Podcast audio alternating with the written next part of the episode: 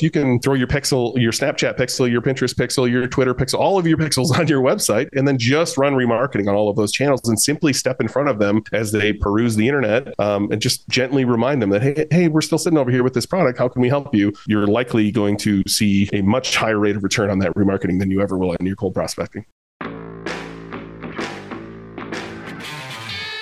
Most business owners and entrepreneurs are secretly sick of hustling.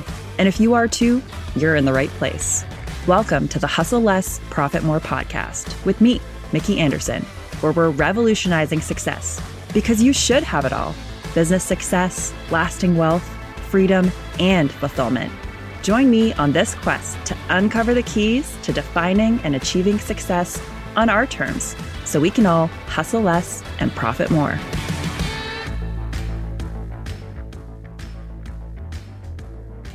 Have you ever wondered what it takes to run a successful e commerce business or even how to add e commerce to your existing business? In today's episode, I talk with Ben Knegendorf, the co founder of Dropship Breakthru, where they help people just like you start an e commerce business for less than $500 in under 30 days. In this episode, we talk all things e commerce, websites, experience choosing products from start to finish.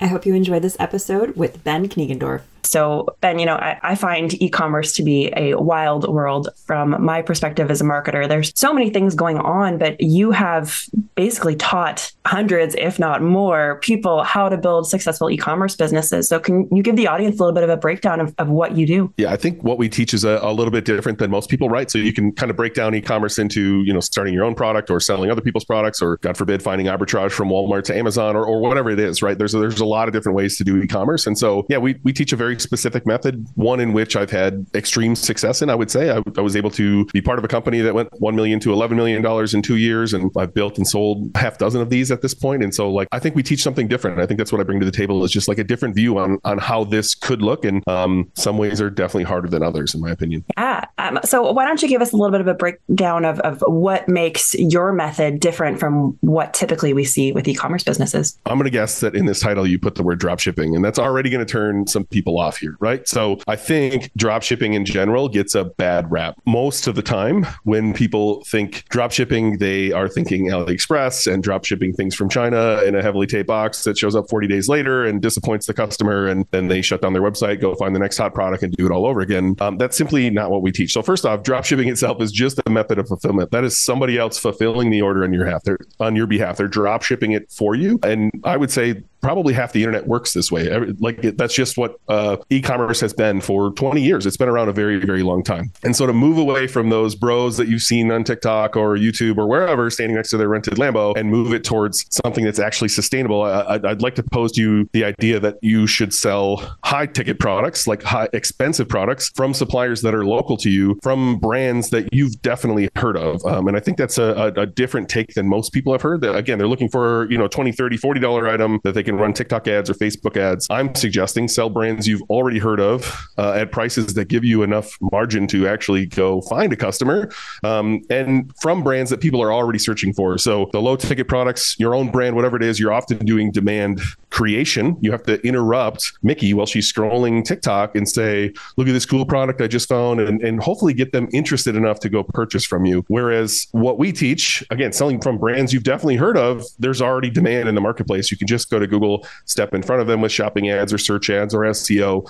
um, and then garner the sale that way. And I, to me, that sounds easier. Capturing demand sounds far easier than generating demand. Yeah, I love the idea of choosing a higher ticket product, especially when you're first starting uh, in, in service. We, we talk about it all the time. You're better off selling one or two really high ticket products instead of trying to sell a whole bunch more because it's all sales anyways. And if you're attracting the right people with the right demand, you're going to be better off. So it sounds like there's a lot of similarities in that when we're looking at those products, and at least for me, logistically, the idea of fulfilling that demand feels complicated. Is it as complicated as it looks from the outside? Yeah, I don't think it is. So, to your point, to your first point, I would love to talk economics. This is why this is so much more important, right? So, if you want to make uh, $30,000 in sales next month and you're selling a $30 item, which is pretty reasonable for AliExpress or anybody selling their own product, you're going to need to sell a thousand units of that product. Whereas if you sell a $3,000 item like a Pellet Grill grill or um, some things for a tiny home or any a 3D printer, a lot of things that I've personally sold, you're going to need to sell 10 of those items. So like you're going to need less employees for 10 orders than you will for a thousand orders. And I know this podcast is all about doing, you know, doing less and profiting more, right? You're going to have less damages and returns just from a mathematical standpoint on 10 items versus uh, a thousand. You're going to have less overhead, less risk. Um, and that's to me the economic side of that. Like if you sell a $3,000 item with 30% margins, you have $900 to go acquire a customer, um, pay your team.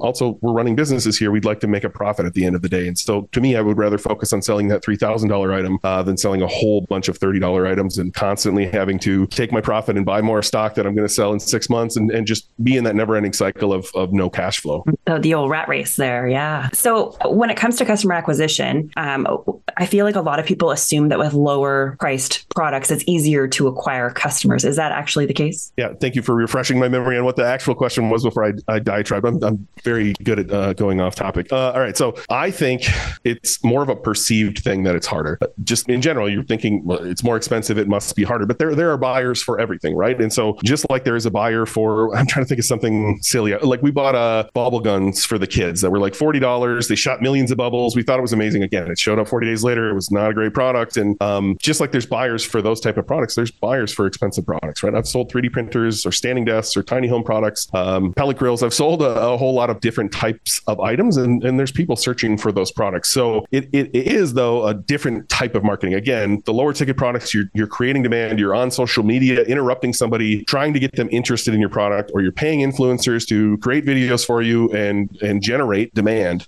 Whereas if I'm selling a, uh, a we'll call it a Memphis Pro uh, pellet grill, I'm simply going to Google, building out a funnel in Google Shopping, which is just simply their priority levels so that you can isolate keywords and I'm going to pay money to someone searching. I'm going to pay extra money for someone searching Memphis Pro pellet grill, and I'm going to pay a little bit of money for someone searching pellet grill. Very, very small, right? To fill the top of the bucket. But you are able to isolate keywords that people are already searching and just simply pay to step in front of those people and, and hopefully close the sale if you built a decent website and, and you know have a good offer. You know, you you mentioned the word influencer there, and I I was like, oh my goodness. I think a lot of people when they think e-commerce, they assume if you're going to be running your own e-commerce business, you need to be an influencer. You need to be on social media all the time. But what it sounds like is that it's not necessarily the case. Yeah, I would say with this model, no. And honestly, other ones, like certainly if, if you have the ability to create a character like uh, Liver King's in the news right now, right? He, shocking. He's on steroids. Uh, obviously he was, right? But like if you can create a character like Liver King, you're, of course, you're going to do better than someone who's not front facing. You can also do that by hiring somebody to be front facing. Uh, but no, for this business model, honestly, I don't think you need to do much with social media as far as like being a presence out there. Now, certainly the more you post, the more you can interact, the more you can build a community. That's going to work better in any business model, but I don't think this is paramount in, in this particular business model. In fact, I think you need to go to get good at traffic acquisition, which is again, it's Google ads, Bing ads, uh, remarketing on all of the channels. SEO is my favorite channel by far. Uh, and then you need to get good at customer service because that's basically what this business model is. Would you say that having at least general knowledge in marketing in general, so understanding what tra- traffic and acquisition is and, and like the technical side of Google ads is essential for someone going to start a business like this? Yeah, I mean, you, you, need to acquire that traffic, right? So I think uh, we teach that quite well in our course, you know. Um, but you can learn that online. I think the problem with like Google Ads and, and like trying to learn that from the from scratch is one, you're going to go to YouTube and you don't know whether you're getting a video that you should trust or a video you shouldn't trust. And if you just avoid all of that and just go to Google, Google wants you to, to use all of their new products, which some work, some, uh, and they're only going to get better. Of course, it's only going to get better. Technology is a one way street. Moore's law says we're going to get there faster than ever. Some work, but I would say the majority don't, and the majority don't for high ticket products. So uh, I've tested them. I also own a, a pet supplement brand. Um, my funnel beat all of their stuff until smart shopping came around. Smart shopping beat that. Now Performance Max does not beat that. Um, they are very good at getting sales on your brand name. And so, like, if you're going to trust Google, Google's going to be like, yeah, here's a great way to spend a whole bunch of money with us, um, but not necessarily what's best for your business. So I do think you need a foundation, but you're going to need that in any type of business model, right? You're either going to need to hire somebody who actually knows what they're doing.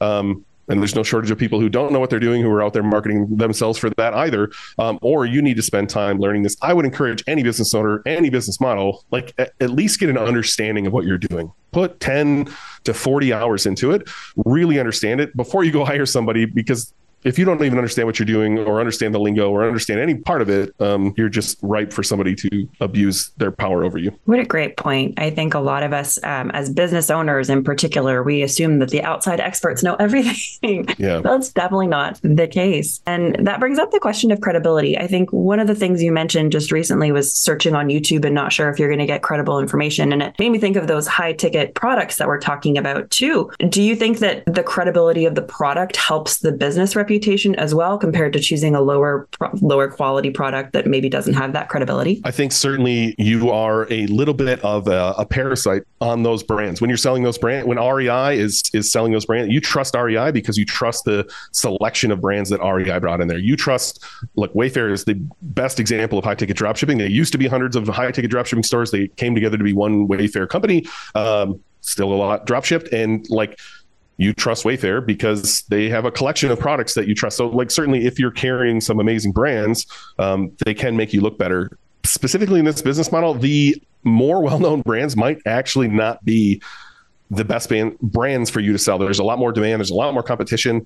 Um, sometimes they're not a pleasure to work with in my experience. Um, whereas some of the smaller companies that don't have quite the footprint, you might be their only reseller online, which opens up a wide opportunity for you smaller businesses tend to have their um, their hands more in the business. And so the product's usually slightly better and there's not so much bureaucracy going on. And so while the big names can bring you some clout if you will um, and possibly make your shoppers feel more confident in shopping with you those brands might not actually be uh, great brands for you to retail. What a great point. I think um, at least for me from the outside, right, you would think, oh, I'm going to pick the the biggest and the best and the most well known product. But I like that you mentioned that because we, I think sometimes we forget to weigh the opportunity with the risk or the challenges.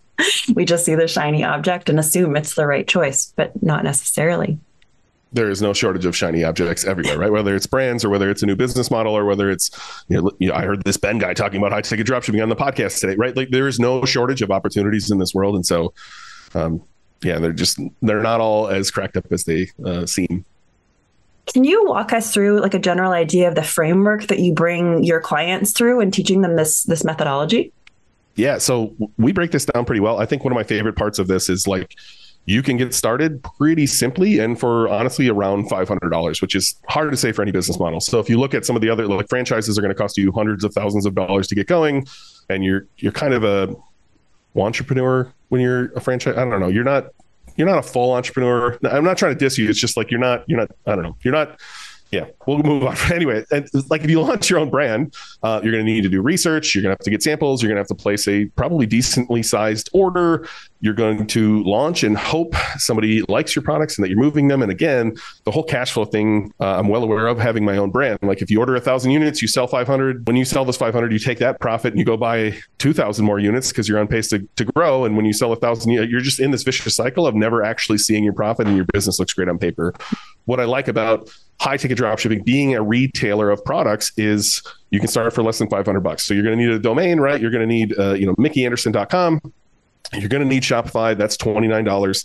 Uh, you probably want a paid theme. I don't think you actually need one. My first business, I didn't use a paid theme on Shopify, but of course the, the more you pay, the more the better you're going to look. So that could be anywhere from 180 to 500 dollars nowadays. The themes are getting crazy out there.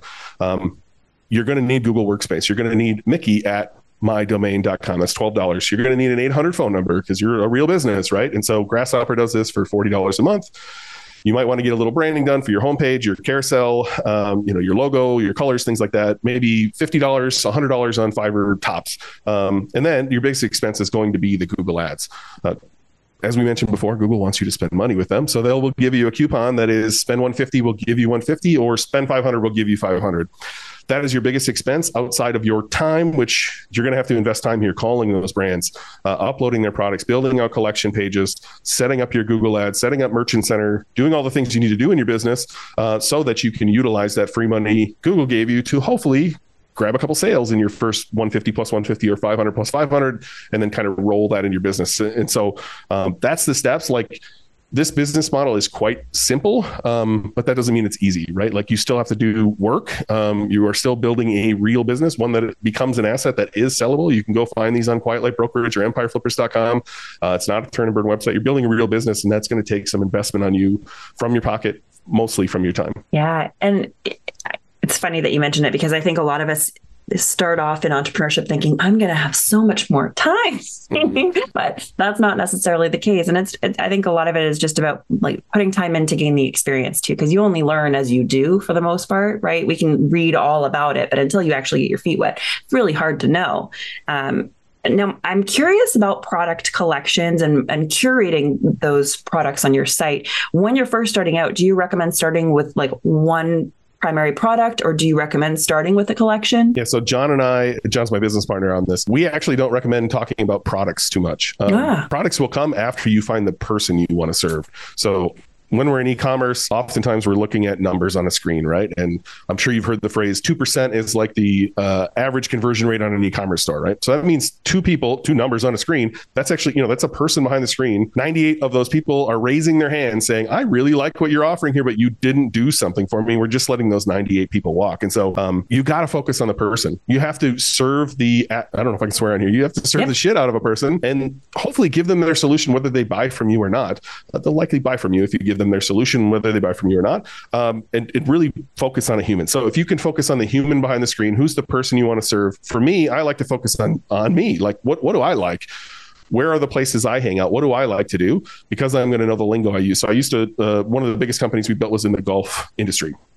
And so I'm a golfer. I know the language I speak. I know that I would literally pay any amount of money for me to get one more stroke. I know uh, the places I hang out online. I know the influencers that are cool, the influencers that are not cool. I understand the keywords I would search to find the products I have. I understand all the problems I have. And so marketing to me made a ton of sense. Now, what are the products that fit into the criteria of, of high ticket, if you will, um, that you know we teach in our course uh, that a golfer would purchase and then just kind of work through that. And now we have our products.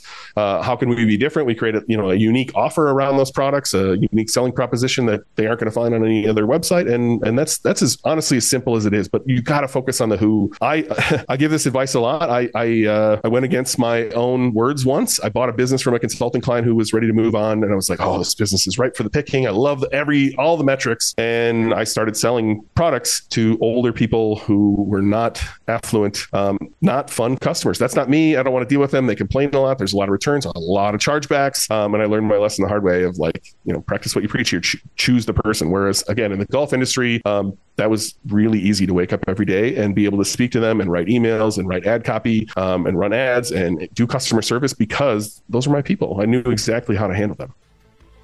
This episode is brought to you by the Hustle Less, Profit More Club the marketing solution for small businesses struggling to grow. Learn how to ditch marketing that doesn't work and create a no fluff, high powered marketing strategy that scales in the Hustle Less, Profit More Club. This monthly business coaching program is designed for busy entrepreneurs and business owners who struggle to market their business.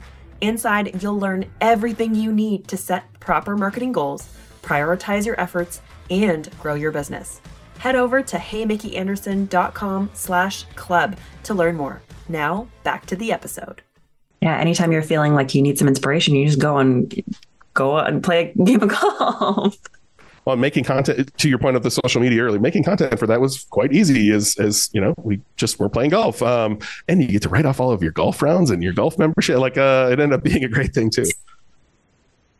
I love it. Um, one of the things we hear all the time, and I'm sure you've heard it a million times, is like the riches are in the niches, right? Niche down, whatever way you want to say it. Do you agree that it, in this kind of a business, you also need to to niche down? Yeah, I think the human you should niche down to, right? Yeah. Not necessarily the products. You can go pretty wide, right? So uh, in the beginning, I, I did subscribe to that, like you know, niche product idea. That, that's where I learned way back in 2015. So I, I only sold 3D printers and I had a pellet grill site and I only sold pellet grills. And then the next business uh, was somebody got on a call. He was selling composting toilets and he was like, How do we grow this? And I was like, I think we have to sell more than who's buying these composting toilets. And that's really where the who sparked. So he said, uh, it's people who are building tiny homes or live in a tiny home who are looking for these products. And I said, why don't we, why don't you sell everything that's in a tiny home? And he, he gave me half his business on the spot and said, let's go do that thing. So we did. So we opened shoptinyhouses.com, started selling everything in there because we were selling to one human who needed way more than just that toilet. And so I would say, focus on a human, understand their needs. They're likely going to have more than one piece of their needs, and then sell all of those things so that you can have somebody not just come purchase from you one time, one pellet grill, and never come back to you. Um, hopefully, they can buy a toilet and buy a stove uh, and buy some solar panels if, if you get my drift there. Like so.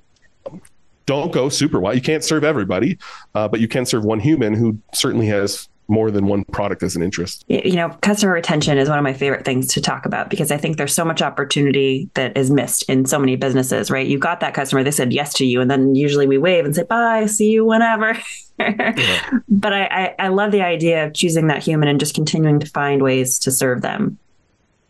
I think, look, I'll, I'll take it back a step and like not even you got them as a customer and then continuing to serve them there is a wonderful stat inside of your Google Analytics, and I hesitate to try to like walk you through how to get there, but uh, there is a stat in there where you can see new visitors versus returning visitors and what they're worth to you. Mm-hmm. And it's a shockingly low number of people who have come one time who have purchased from you, no matter what you sell. But if you look at that line below it, maybe a tenth of those people or a fifth of those people have come back twice, but they are worth 10 times more to you just by simply getting in front of them again. And so, you know, yes, when you get them as a customer, you should continue serving them. But even before that, if they've stopped on your website, if they've raised their hand and said, I kind of like what you have to offer, you should be everywhere. Uh, Jay Abraham calls it 3D marketing. So if you can throw your pixel, your Snapchat pixel, your Pinterest pixel, your Twitter pixel, all of your pixels on your website, and then just run remarketing on all of those channels and simply step in front of them as they peruse the internet um, and just gently remind them that, hey, hey, we're still sitting over here with this product. How can we help you? Um, you're likely going to see a much higher rate of return on that remarketing than you ever will in your cold prospecting. I love it. I'm such a big advocate for starting at the bottom of the funnel and working your way up. And so I, anytime we can talk remarketing and, and kind of working at conversion optimization, I get very excited. excited. Mm-hmm. Um, but one thing I really want to make sure we talk about, you mentioned that USP, right? That how can I stand out compared to all of the other retailers online, all of those other e-commerce businesses? How do you help those customers coming to you saying, okay, I, I have this as my client. How do I make sure that I stand out compared to the competitors? Yeah, it, it's um, a question we get often, right? Like you can kind of morph that into why would I sell this when the brand can already sell this? Or why would I why would anyone buy from me when there's 14 other retailers selling this thing? And so you do need a unique selling proposition. You can get it as simple as, you know, free shipping and easy returns. Like just risk reversal can be part of this. Otherwise, what has worked best for me in the past has been bundles. And mm-hmm. so um, one company I was part of, we were selling from three different vendors how to get one product basically right? And, and, no one somehow no one on the internet was like why don't we just bundle these together and sell these? And so we actually came up with a name for this. We made a name for it. Um, we we still use the brand name from the main product and then called it like the platinum uh, and then the gold and then the um, uh, I can't even remember some of the other names that we made up, but it, it, didn't take long before there was search volume on those keywords. We had invented this, and that's exactly what people were looking for, right? And so if you can just simply bundle products together that should already be together um, and and name it and and brand it, um, that's a very simple way to do this. And I'm sure there are many, many others um, that you can go through depending on the business that you're in. But yeah, you do need to be a little bit different. You can't just be another reseller online. You will, of course, you'll get sales doing that, but you're never going to grow um, a giant business by just being another seller on the internet. It reminds me a little bit of the the concept of kind of like the subscription box almost, where you're trusting somebody who's more of an expert than you to curate exactly what you might need for whatever it is you're doing. So it could be for fitness or for health. But here, I love that you're choosing that product and then okay, what naturally would a person also need or want to go along with this? I'm going to make it so easy that they're not going to want to resist. Yeah. I mean, a good example that's kind of popular now, at least in entrepreneur circles, is um, you know Andrew Huberman's out there telling you to get in a sauna every day, right? If you go four times a week for 30 minutes, uh, that lowers your all cause mortality by 50%. And then on the next podcast episode, he's telling you, oh, also wake up in the morning and hop into your cold plunge. Uh, and so why wouldn't you build a hot and cold package if you, if you were on a wellness site of that type um, and call Andrew Huberman and be like, hey, I'm willing to give you 5% of every single one of these that we sell. We're going to call it the Huberman package. And we'd love for you to promote it, right? Um, there's a lot of opportunity out there to bring something unique to the market, even if you're selling other people's products. One of the things that I'd like to chat about that you just mentioned there was, you know, reaching out to either experts or people out in the field who you can leverage their name, their advertising, and kind of name the package around them for a percentage. Can you talk a little bit more about that process? Yeah, uh, this is something that I've only recently messed around with, and it's only because I was put in a room. So, um, man, this this could turn into a long story, Mickey. But uh, basically, entrepreneurship. It. entrepreneurship ends up being the biggest like self-help program you'll ever be like the best self-help program out there. So you might think business is hard. That's not that's not necessarily true. Um, you've heard people tell you business is hard. It's it's effort but i wouldn't say it's hard. What is hard is getting through the blocks that are in your way that you put there they're in between your ears. Um, and so through this process of entrepreneurship, I've done some cool things, but along the way, I realized, man, there's a lot of work I need to do on myself. That introduced me to uh, Elliot Roe is my coach. He's my mindset coach. He, he coaches um, some of the best poker players in the world, some of the best CEOs in the world, just elite people. And uh, for some reason, he thought I belonged in that group, and so he invited me into these rooms, and I met a lot of big influencers, and that's really where this really kind of clicked. Of like, not necessarily uh, you know pay to play, which is what I think the influencer world is currently, but how do you actually build real relationships? And so sitting down with I don't want to name any names here, but sitting down with some of the people in those rooms and being able to meet them. And then it turns out my family and I winter in Florida and one person in that room lived in the same town. And so we connected even further. And now she, you know, sends us quite a few sales on one of the products that we have, just recommending us on her website. Whereas like, if I did cold outreach and said, how much would it cost for a guest post on your site? Here's what I'm willing to pay. Uh, they're not even going to, you know, respond to that email. Right. And so um, I would encourage building real relationships there. I think, you know, the Huberman example, I'm going to need to find a connection to Andrew and not just send him a cold email because he's going to laugh it off and, and, and, not even discuss that. So uh, my friend George says relationships beat algorithms. He nailed it. Like you have to go build relationships in this business. What great advice. I think just like you mentioned earlier with serving that customer, right? Choosing your person and then selling to them. I think it, it just speaks volumes to the fact that regardless of what business you're in, you're in the business of people. And the better you get at dealing with and building relationships with people, the better your business and your life is going to be. 100%. I think you nailed it. So when you go to these rooms and you get to speak to these incredible people, do you come in with a pitch in mind? Do, are you like one of those people who has mad scientist plans? plans in the back of your mind when you hear a name, or, or does are these things kind of happening naturally for you? Yeah, for me, honestly, I didn't feel like I belonged in that room, right? So this self-help journey like listen anyone listening to this you have the voices in your head that tell you either you're not smart enough you're not good enough it'll never work or what if it doesn't work it just like we all have honestly issues from our childhood that hold us back we have boxes that were built for us between the ages of three and seven uh, that dictate how we live our lives like 90 95% of your decisions are on autopilot and that's from uh, things that were implanted in you as a kid, watching your parents live their life. And maybe you love your parents, but I bet you don't want to be like your parents, right? Like the they were great in their time and you want to be great in your time. And so there's a lot of limiting beliefs that were holding me back. So I didn't go into the room with agenda. Number one, I was like, oh, I, I, was very nervous about going into a mastermind with Elliot and some of the people that were there. And um, yeah, just leaving there, just I don't know, being your authentic self. And Elliot has a way of uh, his mastermind is simply like get up on a hot seat and talk through your problem. And then the room's going to see what your real problem is and they're going to tell you about it. And then you're going to work through it. And there's a whole lot of crying going on. And so um, working through those process leaves you very, very vulnerable, uh, but that also connects you deeply to the people that are in the room who shared this experience with you. And so I think, uh, honestly, I would just be, you know, thankful to Elliot Roe for having me in that room. I didn't go in with agenda. I came in being myself and, um, you know, flaws and all, and, and by other people showing their flaws and all of us just like exposing ourselves and being vulnerable, we all became much, much closer. And that's what led to real relationships. I, I, think if I was coming in there to be transactional, I don't think I would have belonged in the room. I think that everyone would have seen that you're being transactional and nobody would have connected, right? And I probably wouldn't have been invited back if that's the, the way that I had entered a room like that. Hmm. You know, I've met so many entrepreneurs and business owners when they're first starting out. And I think I, I think back to when I first started out, I thought I knew a lot of stuff right? We all have this ego where we assume we know it all, or at least we know most things. And so we, we get a little bit vulnerable or closed to taking in um, other people's advice or seeking out mentors or building those relationships. But I think with age and wisdom, we start to learn that um, Codie Sanchez uh, has this great saying it's um, you're one person away from reaching your next level. And I, I like that idea of uh, kind of accumulating people in your life who are going to help you grow. Yeah, first, Codie's awesome. Uh, she presented at e-commerce fuel live, blew me away way. She's a very, very smart human. Uh, I, w- I would agree with her though. Like you go get a coach. Um, and, and I don't understand. Look, I do understand the, the payment side of it because that was me. I was like, oh, I can't afford this, right? Uh, and then you realize that, like for me, right? I charge I charge like three thousand dollars a month to to do consulting. If I found you just one keyword, uh, and you're again you're selling three thousand dollar products, if that one keyword made you four sales, your money got returned, right? And so like coaching can be an absolute jumpstart to anything you're doing. I've had many coaches. I currently have many coaches, and I can't recommend it enough for anyone who at any stage of business business. Like go find somebody ahead of you who can help you just avoid the the, the potholes uh, and bring you to that next level much much faster. You might think it's like not in your reach right now financially, but if it is like somewhat in your reach, just pull the trigger. Um, that alone, like that that feeling alone of oh I can't afford this, that's going to push you to actually like take their advice and implement their advice and, and make it work. Right? Uh, just come from a place of abundance, knowing that this person knows a lot more than you and they're going to help you along the way. Don't don't come in there you know with a scarcity mindset of like this has to work today or else I need my money back kind of thing. It's that's not going to work. But go find a coach, 100. percent Yeah, I think patience is one of those struggles. It's like a constant battle, right? We want to have trust and patience, but we also want to know and have it yesterday. yeah, I don't think any business owner does enough of turning around and just mm. taking a second to be like, look how far we've come. Because we're all, at least for me, I'm always what's next, what's next, what's next. Uh, and, and often I've seen with a lot of people I consult with, they're kind of delaying that that that that happiness as well. Like I'll be happy when I get here. And so rather than like every single day realizing that you, you know, for me, I, I contribute, right? I answer students' questions. I'm doing content online. Like that fills me up. That makes me happy that I'm I'm helping others progress in their business lives.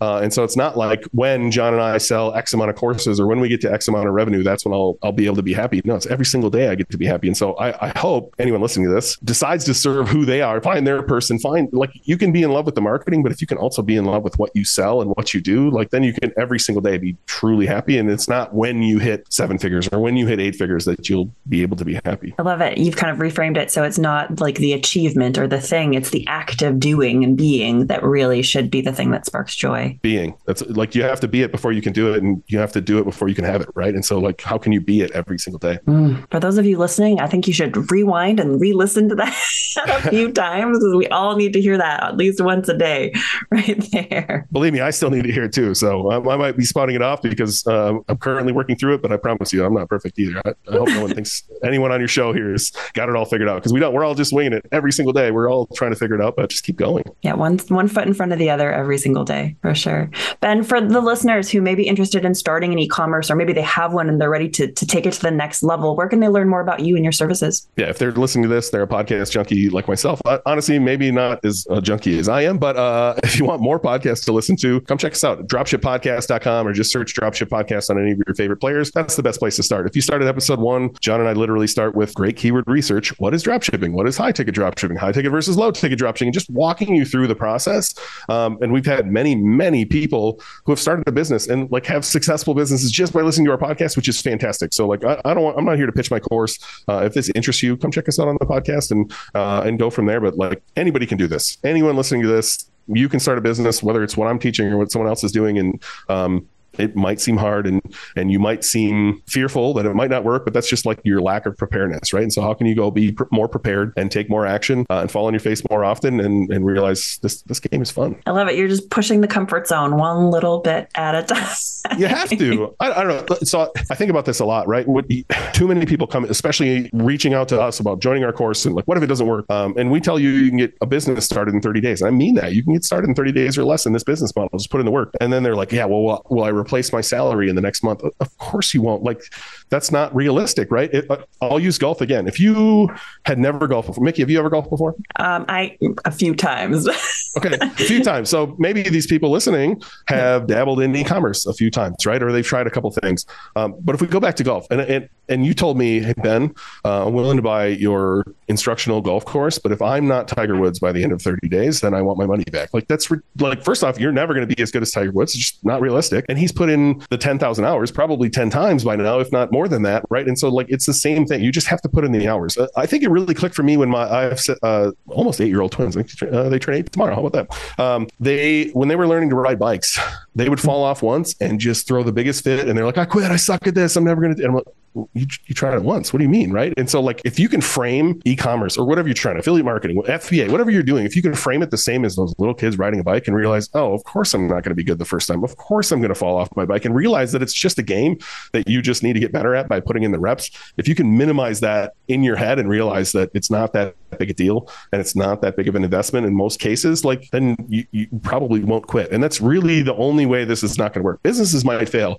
but the entrepreneur never fails if they never quit. I love that That's that is a quote right there. Your business might fail, but the entrepreneur never fails if they don't quit. I'm like writing that on the wall. That is outstanding. You know, I think a lot of it gets perpetuated by there's a lot of gurus and advice givers out there um, who claim to know it all, or at least seem like they know it all, or they've just magically became amazing at things. But the truth is, it's skill mastery. Like you said, they've yep. just put in the hours, right? They're just yep. further along the line than you are, and so don't compare your your year one to their year twenty or thirty. Yeah, yeah comparatitis is a real thing. Something I struggle with greatly, even to this day. It was much bigger in the beginning. Uh, I think whoever said don't meet your heroes, don't meet your gurus either. Like you're you're for the most part, you end up being very disappointed in, in what they actually know, or you just tend to frame them as up on this pedestal or, or, or, greater than you in some way. And believe me, no one's greater than you. Whoever you are listening to this, no one's greater than you. We're all the same. We're all, again, struggling with this every single day. And so I, I, I struggle with the guru thing too. Like, I, am a big fan of long form content because you can't fake it. So if you and I were to talk for four more hours, this would still sound the same.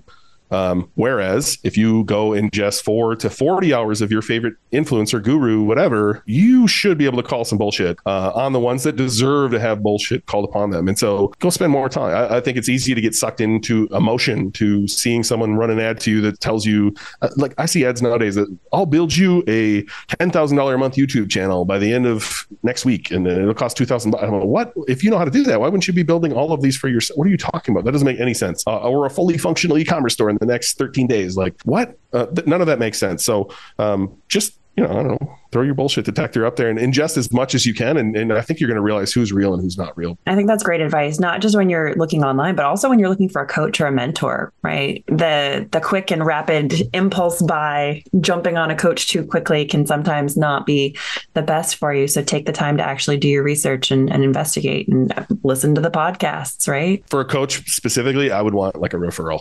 Mm. I would want to talk to some, and if you go ask a coach, hey, I'd love to talk to five of your clients. Um, first off, make sure that they're not like best friends on like all of the internet is just one big circle jerk. Everybody's just like your five buddies will do the reviews on your site and you'll do a review on their sites. And so like first off, make sure it's not just their buddies who left the reviews and the, who they're scheduling calls with. But uh, honestly, the fake ones probably won't even give you anyone to call. And so like go ask for three references and find someone. Or better yet, hopefully you're in these communities. Like I love e-commerce fuel. If you're in e-commerce, you do need a million dollar business at this point to be in there. But there's a lot of groups where you can get in the trenches with other people doing it and and have them recommend somebody be like, this person really worked for me, or this person really didn't work for me. Uh, stay away. So uh, for coaches specifically, I'm looking for a referral. Love it. Love it. Noted for sure. I've done it before and I will absolutely do that before. And that's one of the things that for me as a consultant, right? And, and working, I love when people ask for portfolios and reviews or referrals. Mm. It makes my heart sing. It's like people get a little bit nervous, like, can I see a few referrals or have some numbers? And I'm like, yes, let me give them all to you because I'm proud of the work that I've done, but also it means you're doing your due diligence which means we're probably on the same level. and the coach should genuinely care, right? They like if they don't have an intro call with you before you purchase that red flag right there, right? They should want to call um, and tell you, hey, I don't need your money. I, I want to make sure I can help you. Let's make sure this is a good fit, kind of thing. And um, even in those calls, you can get kind of you know bullied over by a sales pitch. So you know, pay attention. Just keep your again keep your bullshit meter in, in hand uh, as you're researching. Love it. Awesome. Ben, thank you so much. I feel like we got so many amazing sound bites and amazing quotes. I'm so I'm like excited to go through the transcript here. But thank you so much for your time. For anyone listening, make sure to head over to Dropship Podcast. Check it out. Check out Ben online. I'll put all the links in the description box today. Thank you so much. Yeah, thanks for having me. This was fun.